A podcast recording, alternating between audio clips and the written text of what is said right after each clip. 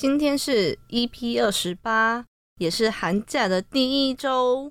大家听到这一集的时候，应该已经在快乐的度过寒假了吧？可能有些人在返乡当中，例如我。前几个礼拜我回家拍我爸，你要拍什么搞笑的吗？不是不是，是一堂课的期末作业。因为我们家是开机车行的，就是从我出生那一年，今年已经是二十三年，也就是那间店的二十三岁了。我一直有想要拍我爸的这个想法，可是因为我觉得家人这一块是我比较比较难去掌控的地方，因为你不可能说你要拍一个的日常，然后你跟他说，等一下你那个钥匙再拿一次，我再拍一次，那个什么对焦没有对好什么的。但是就刚好透过这次的机会，可以回家拍我爸。然后哦，我那天还要问他说，如果你没有开机车行的话，你会做什么？我提示你一下，开机车行之前，他在一间披萨店工作。那他可能想开披萨店吧？他想要开行动餐车啊，就是那个对，就是开着那个小巴那种。然后他是说跟我妈一起就环游世界，哎，不 环游台湾。环完之后就把那台车卖掉。跟我妈说，老爸说你跟他有想要一起开一间就行动餐车，然后这样环游台湾。结果我妈就说。我从头到尾都没有这个想法，我觉得他应该只是想要环游台湾，但是没有想要开行动餐车。他想要环游台湾，然后当老板娘收钱这样而已。那我们上礼拜不是讲了那个醒杯吗？结果我就是这周回去的时候，又跟我爸妈一起看，他们觉得有点看不懂意思，而且我爸还在车上跟我辩论了一番呢。辩论什么？我就说这种就是比较奇幻跟科幻结合的这种戏剧，就是你需要一点点想象空间。对，然后他就说不是啊，真实有可能办得到吗？我们除了看行波之外，还一起看了星期三，那你觉得怎么样？我觉得还算可以，就是我很快就看完了。我跟我爸一起看了三天才看完，他看到后面已经在旁边打瞌睡了，但我是看的蛮开心的。他那个小手很可爱。我这趟回去呢，除了拍我爸之外，还要跟我弟一起煮了火锅。我也煮了一锅香菇肉燥，我会带来给你们吃，怎么样？我觉得很好吃诶，但如果不要放葱就更棒了。没有跟你讲，那个葱是在我，因为我是先做成冷冻包，然后加热加葱花。因为我那时候想说我自己吃的，所以我敢吃。我是后来才加的，因为你如果放葱花进去的话会黑掉。还做成冷冻包，这么高干。好，这次回去的心得就是。希望我以后可以多留在家里久一点，然后这个寒假可以整天耍废在家里。而且你在家都超早就睡，超早就起床。我七八点就自己起床了，然后十一二点就断电，因为我现在在练习不要睡午觉。因为你如果之后出去工作的话，顶多那个午饭时间一个半小时或一个小时，那你如果要吃饭又要睡觉，这样怎么可能来得及？而且平常在上课你也怎么睡午觉啊？学校都会有十二点到一点不会排课啊。就那个时间可以小睡一下，而且我家离学校很近。希望我下学期的安排呢，可以让自己更充实一点。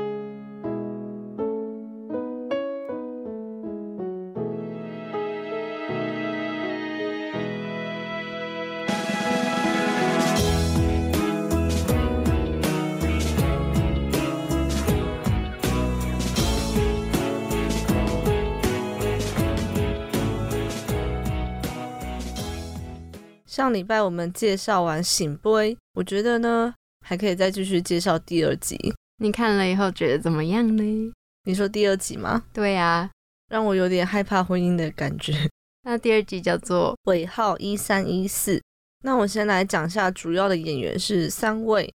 第一位是蓝伟华饰演的李国华，他在里面是男主角，是小芬的丈夫。我之前就很常看到他在。别的戏里面出现诶，但是我一直都不知道他的本名叫什么哦。之前告人的 MV 里面，我记得也有他，还有一个是《熟女养成记》里面，他是演蔡永生的角色，原来就是他。啊。对我讲完这三个人物角色之后，再来讲一下他们的关系好了。第二位是李信，就是女主角，她在里面是演徐小芬。那第三个是姚纯耀演的 Alex。你刚刚讲什么？Alex 哦，Alex，Alex。好，你烦呢。那李国华呢？跟徐小芬他们两个是夫妻，他们两个有生了一男一女。在结婚之后呢，小芬就带着他的小孩子一起去到英国，对，去读了研究所，然后之后还攻读博士，哎，超猛的。那他们两个就因为一个在国内，一个在国外嘛，所以就分隔两地。联络方式都是用通讯软体。对，他们的时空背景是在二零二六年，也就是疫情结束之后。他们就是设定那时候的科技产品已经是可以视讯，而且还可以模拟对方就坐在你的面前。即便如此，国华还是很希望他们可以赶快回台湾，因为他很想他们。就虽然说可以用手机可以看到他们，可是还是想要那种摸到真人的感觉。刚刚有说到国华很希望他的小孩子跟老婆回来台湾嘛？我觉得他会想要把诊所关掉，是因为想要让他们有一个契机可以回来。就后来国华把他的牙医诊所关掉，但他是在电话上面口头跟小芬说，而且他们回来的时候啊，还发现他不止把诊所关掉，他还搬家了。他是搬在一个靠海的房子。那对国华来说，搬到这个房子是一个很梦寐以求的生活。但是呢，以小芬来讲，就他这一趟回来是要解决国华他为什么把诊所卖掉，他甚至还想要帮国华引进一些新的设备。因为那时候的社会的趋势就是很多诊所都已经引进很多有结合人工智慧的科技产品，只有国华他的诊所就是还是维持，对对对，那这样就已经有点跟不上时代了。小芬跟孩子在国外的所有支出都是由他这边支付的，所以他就觉得自己是一个摇钱树。因为他那时候也有点孤单。如果说他没有做医生的话，他应该是想要做一位作家。就中间他们两个纷争非常的多。就是除了他们要留在英国还是台湾之外，还有就诊所要不要继续开？你不觉得婚姻之间信任很重要吗？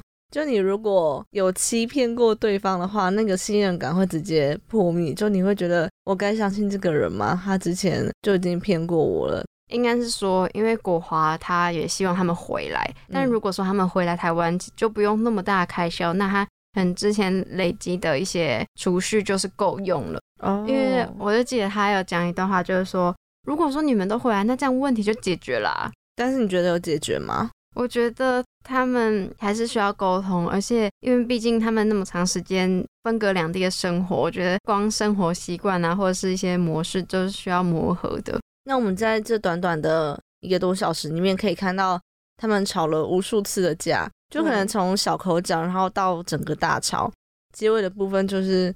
小芬跟她的孩子就继续回去英国，然后留下了国华在台湾。我其实之前也有想到说，如果说国华他内心真的最想要的是与家人一起相处住在一起，那假设说他搬到英国跟他家人一起住，这事情会不会就比较解决了？我觉得不会，因为他在里面有演出说，就是小芬有问他说，那你就跟我一起搬回英国就好了，为什么不要？那国华就说：“我之前有跟你们回去过，那我在那边就像一个废物一样，因为他至少在台湾是一个医生，就是有自己的价值在。”哎，但是我突然想到一个，因为前面有演到一段是他们全家人一起吃饭，就是还有包含小芬她的家人，然后就有演到说，那假设如果小芬就留在台湾，那他是不是就是要像他的叔叔阿姨一样，就是要照顾他的上一辈？又要照顾他的小孩，然后要维持家务，嗯，然后就在台湾，然后没有办法做自己想要做的事情。我就想到说，如果有些三代同堂的家庭，他们搞不好也是这样子。对，照顾长辈又不是女生的责任，嗯，应该要是一起承担的，不可以说我嫁到你们家，然后就是我就一定要帮你照顾你爸妈什么的，我也有我自己的爸妈照顾啊。哦，哎，但是我觉得他的小孩蛮成熟的，像他女儿。他女儿可以直接跟他妈妈很理性的在那边讨论说，你是有想要留在台湾，还是你想要回英国？对，就是感觉他们是真的是在分析事情，而不是和那种情绪激动的去讨论事情。对对对对对，这样蛮好的啦。那还有一个小儿子，对他儿子很特别哦，他很喜欢录一些白噪音，例如说下雨天的声音，或是煮咖啡的声音，还有捷运的声音。他儿子以后可能是一位收音师或者混音师之类的，而且他还有说，他妈妈在国外如果有失眠的时候，他都会录这个，然后就给他听。哎，你会听白噪音吗？我平常不会听。欸，我之前有一阵子会听那个睡觉，因为那阵子都睡不太着。那你觉得真的有效吗？有效，而且它可以分有没有就打雷声啊、下雨声啊，或是刮风下雨的声音，你可以自己去选。哎，我上网有查说白噪音为什么可以帮助睡眠。因为好像是说，平常我们在睡觉的时候，如果就是很安静，然后反而突然有比如说关门声或是什么救护车声音，那你才比较容易被吵醒。嗯，但如果你的周遭声音的频率都是很维持一样的，那么你的耳朵就会很习惯在这个频率当中，你的睡眠也会变得比较稳定。那你之前比较喜欢听哪一种声音？我喜欢听下雨的声音，所以之前集美很常下雨，那个时候我都睡很好。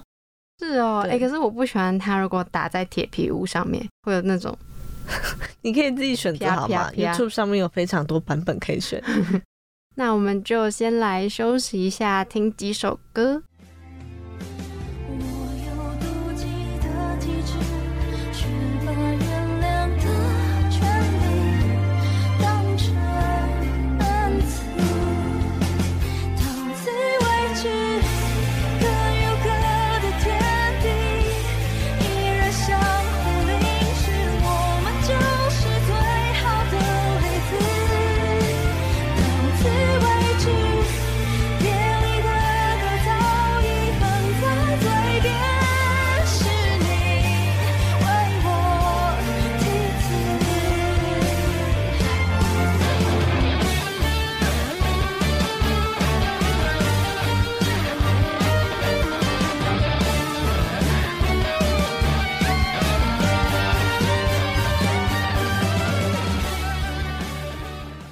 听到这首歌是徐佳莹的《到此为止》。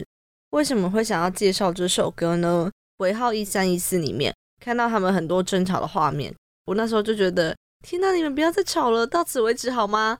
然后我就上网 Google 吵架必听歌什么之类的。好好笑，我想说，你刚刚前面要铺那个到此为止这个梗，到底想了多久？没有，我昨天在想说要介绍什么歌，而且有时候爸妈会觉得说小孩子不知道我们在吵架，但其实我们都知道，看得很明显。你是说他们虽然没有在你面前吵架，可是你还是会知道他们已经有不开心了吗？对啊，就有一天他们在睡觉，小孩子在睡觉的时候，然后他们就感觉很小声的在吵，但其实他女儿都听得到，就说我刚刚都听到了，所以你打算怎么样？哦，对对对，对，好，那你讲一下你听这首歌的感觉。听这首歌的感觉就是非常的有冲击力，因为他不是那种平平的。虽然说徐佳莹的声音是那种很柔美女生的声音，但是她在唱这首歌的时候，会觉得一直刺在你的心里的感觉。她这张专辑叫做《心理学》，然后这首歌是第五首的主打歌。哎，而且他的心理学的理是里面的理，不是理念的理。哎，对，哇，你是小当家呢。心里面的学问。对，现在你想要到底在干嘛？会不会虽然他根本就不是这样子想，是我们自己在那边过度解释？到此为止，这首歌的歌词呢，它就非常的直白说出在爱情里面的不忠，忠是那个忠诚的忠，还有一些想法跟观念上的摩擦。我们有时候就是在一段感情里面会觉得，好算了，就是睁一只眼闭一只眼，但这种长久累积下来的怨念，真的是会在最后爆发，然后你们真的就拜拜。所以我觉得一开始就不能太情绪化，因为没有情绪化，你才可以好好平静冷静的去沟通。那沟通完，你们才有更多协调或是调整的空间。但是你有没有遇到一种人，是你才刚要跟他讲一件事情的时候，他就开始情绪非常激动？你每次不能每次都这样子啊！我不是跟你讲过说你就是应该要把这个放这里？那我每次在载你的时候，你都让我等多久？或者是说什么这个问题都已经发生多少次了，你还是一样好啦，反正讲你也不会改啦，反正就是这样子没。哦，我现在讲讲到我真的火冒三丈哎、好好好笑，听起来真的有这个人。大家听这首歌的时候可以看他的 MV，好像每一首歌我都这样子讲哎、听歌看 MV。是老实说，你平常听歌的时候真的会看 MV 吗？我先说，老实说，我只会听那首歌而已。嗯，如果是本来就很喜欢的歌手或是乐团的话，我就会看 MV。但如果只是听到这首歌觉得还不错的话，我好像就不会看 MV，就只是一直循环播放。我也是，我想说，你很常在你的动态上面分享 MV，还是你就只是录一下而已啊？没 录一下，哎、好，录完了，关掉。没有，我如果有分享的话，我真的是看了很多次。哦，你不要这样揭穿我好不好？我现在很赤裸哎、那比较特别的是，这首歌的英文歌名，它的作词人是葛大为，然后他就使用了 From Now On，也就是从今以后，然后感觉是就是对这段感情的一种告别。结束，对对对对，中文叫到此为止。哎，那感觉很像尾号一三一四的结尾，就是从今以后我们就各自上了，对 就就只好各自单飞。对，就各自过各自想要的生活，但其实还是在一段婚姻里面，只是我觉得就是有名无实啦。我还想说他们搞不好会离婚呢。那时候结尾不是男主角就是有在床上，然后跟他老婆说：“好，我们离婚，嗯，就是 OK 这样子嘛。嗯嗯，”对，所以我以为他们是真的有离婚，只是我想，因为他们还有小孩的关系，所以我觉得他们不会真的就断联络。我觉得小孩是一个很大的关键。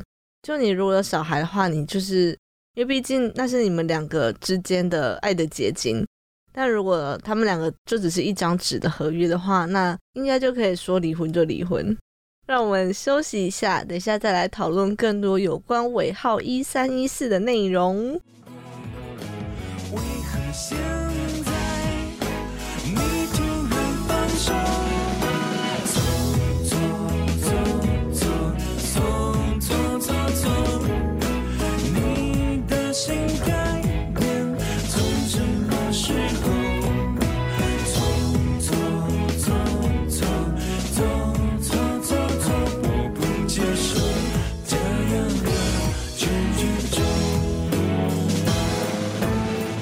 尾号一三一四是相对于第一集来说比较严肃写实的剧情片。那我在看的时候，我其实就会想到一些、呃生活当中曾经有听过的例子，就像是他们一开始就是有演说，她那个丈夫就是在台湾工作，他老婆就是在国外嘛带小孩。我就想到我小时候常常看耳鼻喉科的医生，他就是在台湾工作，然后他老婆在加拿大，然后也是带两个小孩。他老婆是去读书吗？没有，就是只是他们想要让小孩有一个，环境？对对对，就是在国外的环境，所以他们就是这样，然后在国外，然后每一年都是只有在过年或是寒暑假的时候，那个医生就会请可能一两个礼拜的假，你现在会去那间看吗？比较少。只是我前几天经过的时候就发现那间诊所也改装了耶，他以前是他一个人经营的一家诊所，嗯，然后我在想会不会是因为现在就是他们小孩也比较长大了，所以他就是找了其他人跟他一起，就是他也有找其他医生一起来。哦对，然后等于说他这样一个礼拜就不用轮班上那么多班，对，诶、那我讲一个很好笑的事，我那时候看《醒杯》的时候，不是就笑得很开心吗？嗯然后第二集的时候，尾号一三一四，我想说，嗯，那应该是一个蛮浪漫的爱情故事，我就准备了我的爆米花，然后跟一些零食，然后我就坐在那边看。后来就是一开场，我就觉得，诶、好像不太妙哦。第一个画面就蓝蓝黑黑的感觉很忧郁啊，对对对，然后我就说，好吧，这不是一个可以轻松看待的那个的故事吗？对对对，我这边还想说，哦，怎么有点闷？那我们刚刚讲到说这部片的片名叫做《尾号一三一四》，那想要先来聊一下一三一四有什么寓意呢？一三一四，像那种钻戒或者是结婚的时候会出现一三一四，我爱你。哎、我其实一开始就想说，对啊，一三一四，一生一世。可是他们这部片后来也没有说真的都在一起过。那为什么它的片名要叫做一三一四呢？我就其实很好奇，说它还有没有什么其他寓意？然后我就查到说，其实一三一四并不只有一生一世的意思，它也有另外两种说法，一个叫做一散一世，意思就是说明说你们真的分手了。我在想是不是就是说在这一世当中你们真的散了。还有一个听起来更恐怖，叫做一生一死，就是说你可能是情侣或是夫妻之间有人出轨被发现。好可怕哦！虽然说它片名叫一生一世，但是其实相爱的人也不一定真的能够在一起一生一世。我这样听你讲完之后，我以后都不会想要听到一三一四这个。以后你男朋友可能要说：“你愿意跟我在一起一三一四吗不可以，你给我换一个数字都好。？”我觉得其实造成他们婚姻失衡的一个很大原因就是远距离。虽然说他们可能前面有些理念或是想法有点不同，但是我觉得远距离真的是就把他们的心也真的拉开了距离。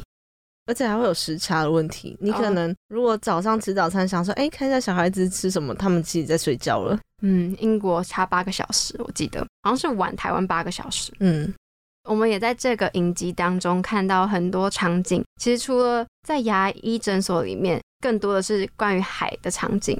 就是国华搬到海边的那个地方对，之后，就很常出现小芬在看海，或者是国华在看海，从他们俩看出去的视角，就很不一样。对，嗯，一般在演这种比较都市类型的剧的时候，我们很常看到的场景会是可能是什么办公室啊，或是家里，或者在城市都市当中。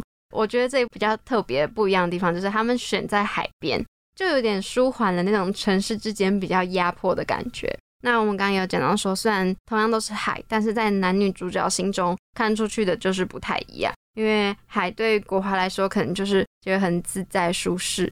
像我觉得我爸可能他以前就是也会想说，我们以后老了要不要搬去山上那边住啊？空气好啊，然后可以在那边种点花草树木。哪里有山上？阳明山吗？呃，不知道，可能就是比较半山腰之类的，靠、哦或是靠海之类的。嗯嗯，对，就不会那么拥挤。但我妈就不想，她就说我没有啊，我不要哦，我要就是要在那个现在这边，你要在都市里面，你要去菜市场，要去医院，你以后老了才方便。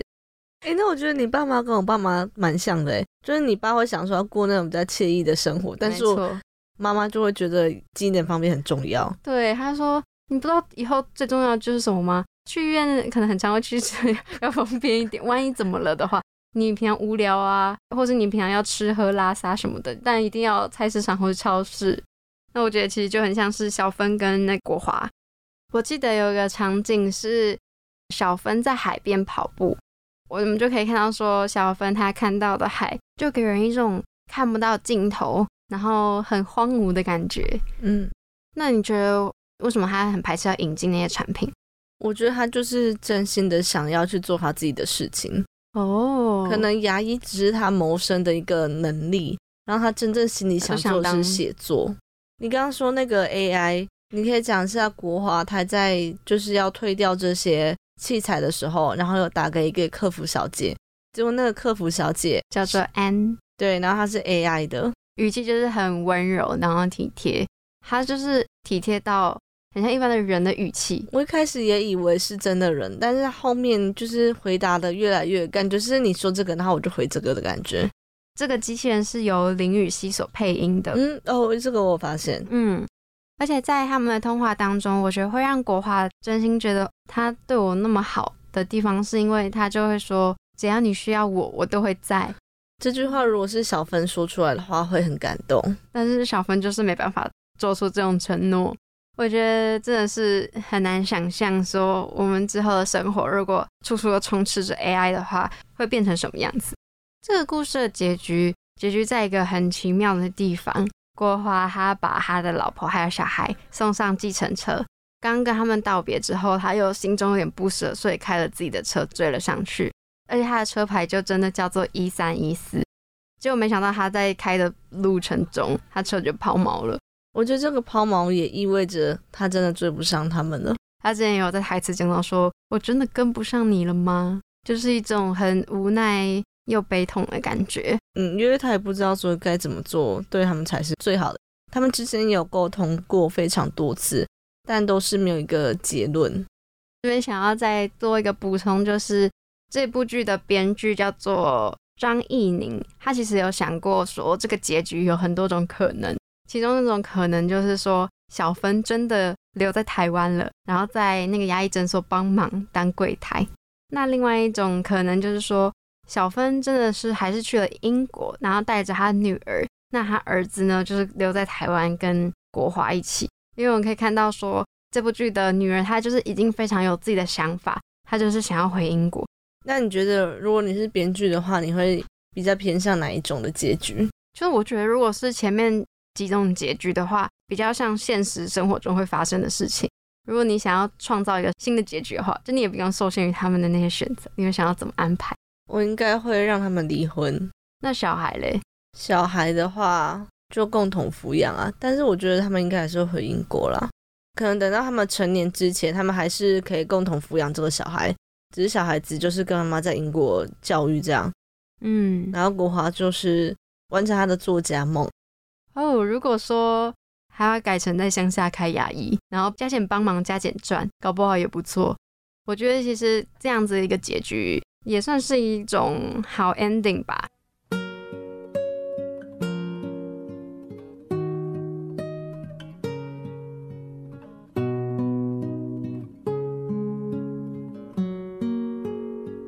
时光是琥珀，泪一滴滴被反锁情书再不朽，也磨成沙漏。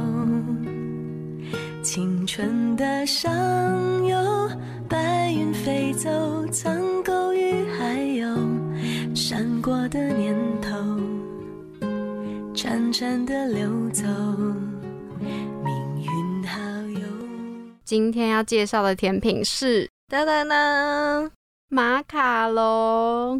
前几天我家人刚好出去吃饭，那他们回来的时候就带回来一盒超好吃的马卡龙。有多好吃呢？到底我刚刚不是还跟你说，网络上的人都是怎么形容马卡龙的口感吗？你可以说一下啊。他们都会形容是少女的酥胸。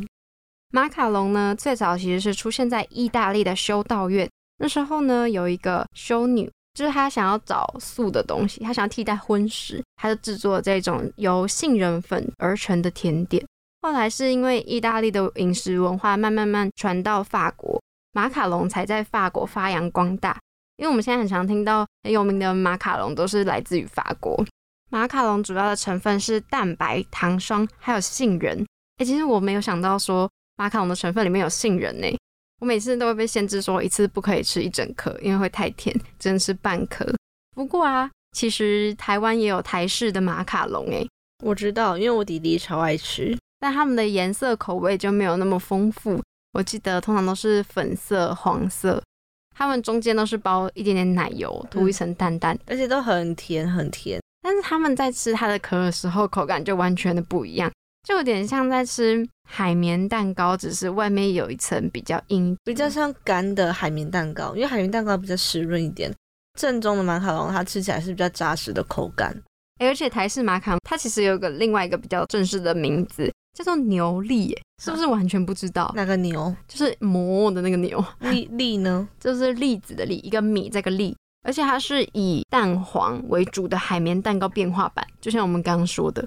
然后它其实是一种从日本传入台湾的西式糕点，所以说在台湾比较早发展的是台式马卡龙。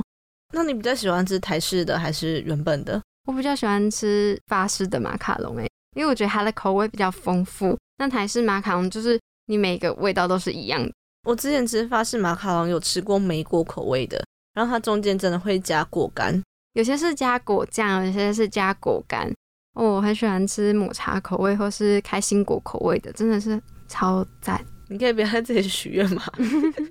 在这里许愿池啊！那我今天早上吃的呢是花生口味的。在于价格方面，我们刚刚讨论到这个时候也觉得很好笑。台式马卡龙就是价格相对来说就是比较平易近人不少。我们就在想说，为什么法式马卡龙比较贵呢？后来我就有上网查一下，因为制作法式马卡龙的外壳非常不容易，可能会失败，所以他们也是要把失败的成本算在里面。而且我突然想到，因为台式的马卡龙好像我们常常看到它的外形，有时候就不是很一定。那如果下次大家想要在下午的时候来点甜甜的东西，就可以去吃一下马卡龙。或是一般的那种面包店啊，也会有卖台式马卡龙，对，而且有些是长条形，有些是圆形，我没有看过长条形的耶，真假的？嗯，我都是看到圆的，然后装一袋，上面用那种绑起来。你真是没文化，没有啦。哇，今天时间也差不多了，很开心大家今天听到最后。本集节目也会上架到三奥平台、Spotify、Apple Podcast。那不要忘记，我们还有一个 IG 账号叫汉密时光。最后就祝大家寒假快乐，寒假快乐！大家也可以再去看一下今天介绍的这集是尾号一三一四。那我们下礼拜见喽，拜拜，拜拜。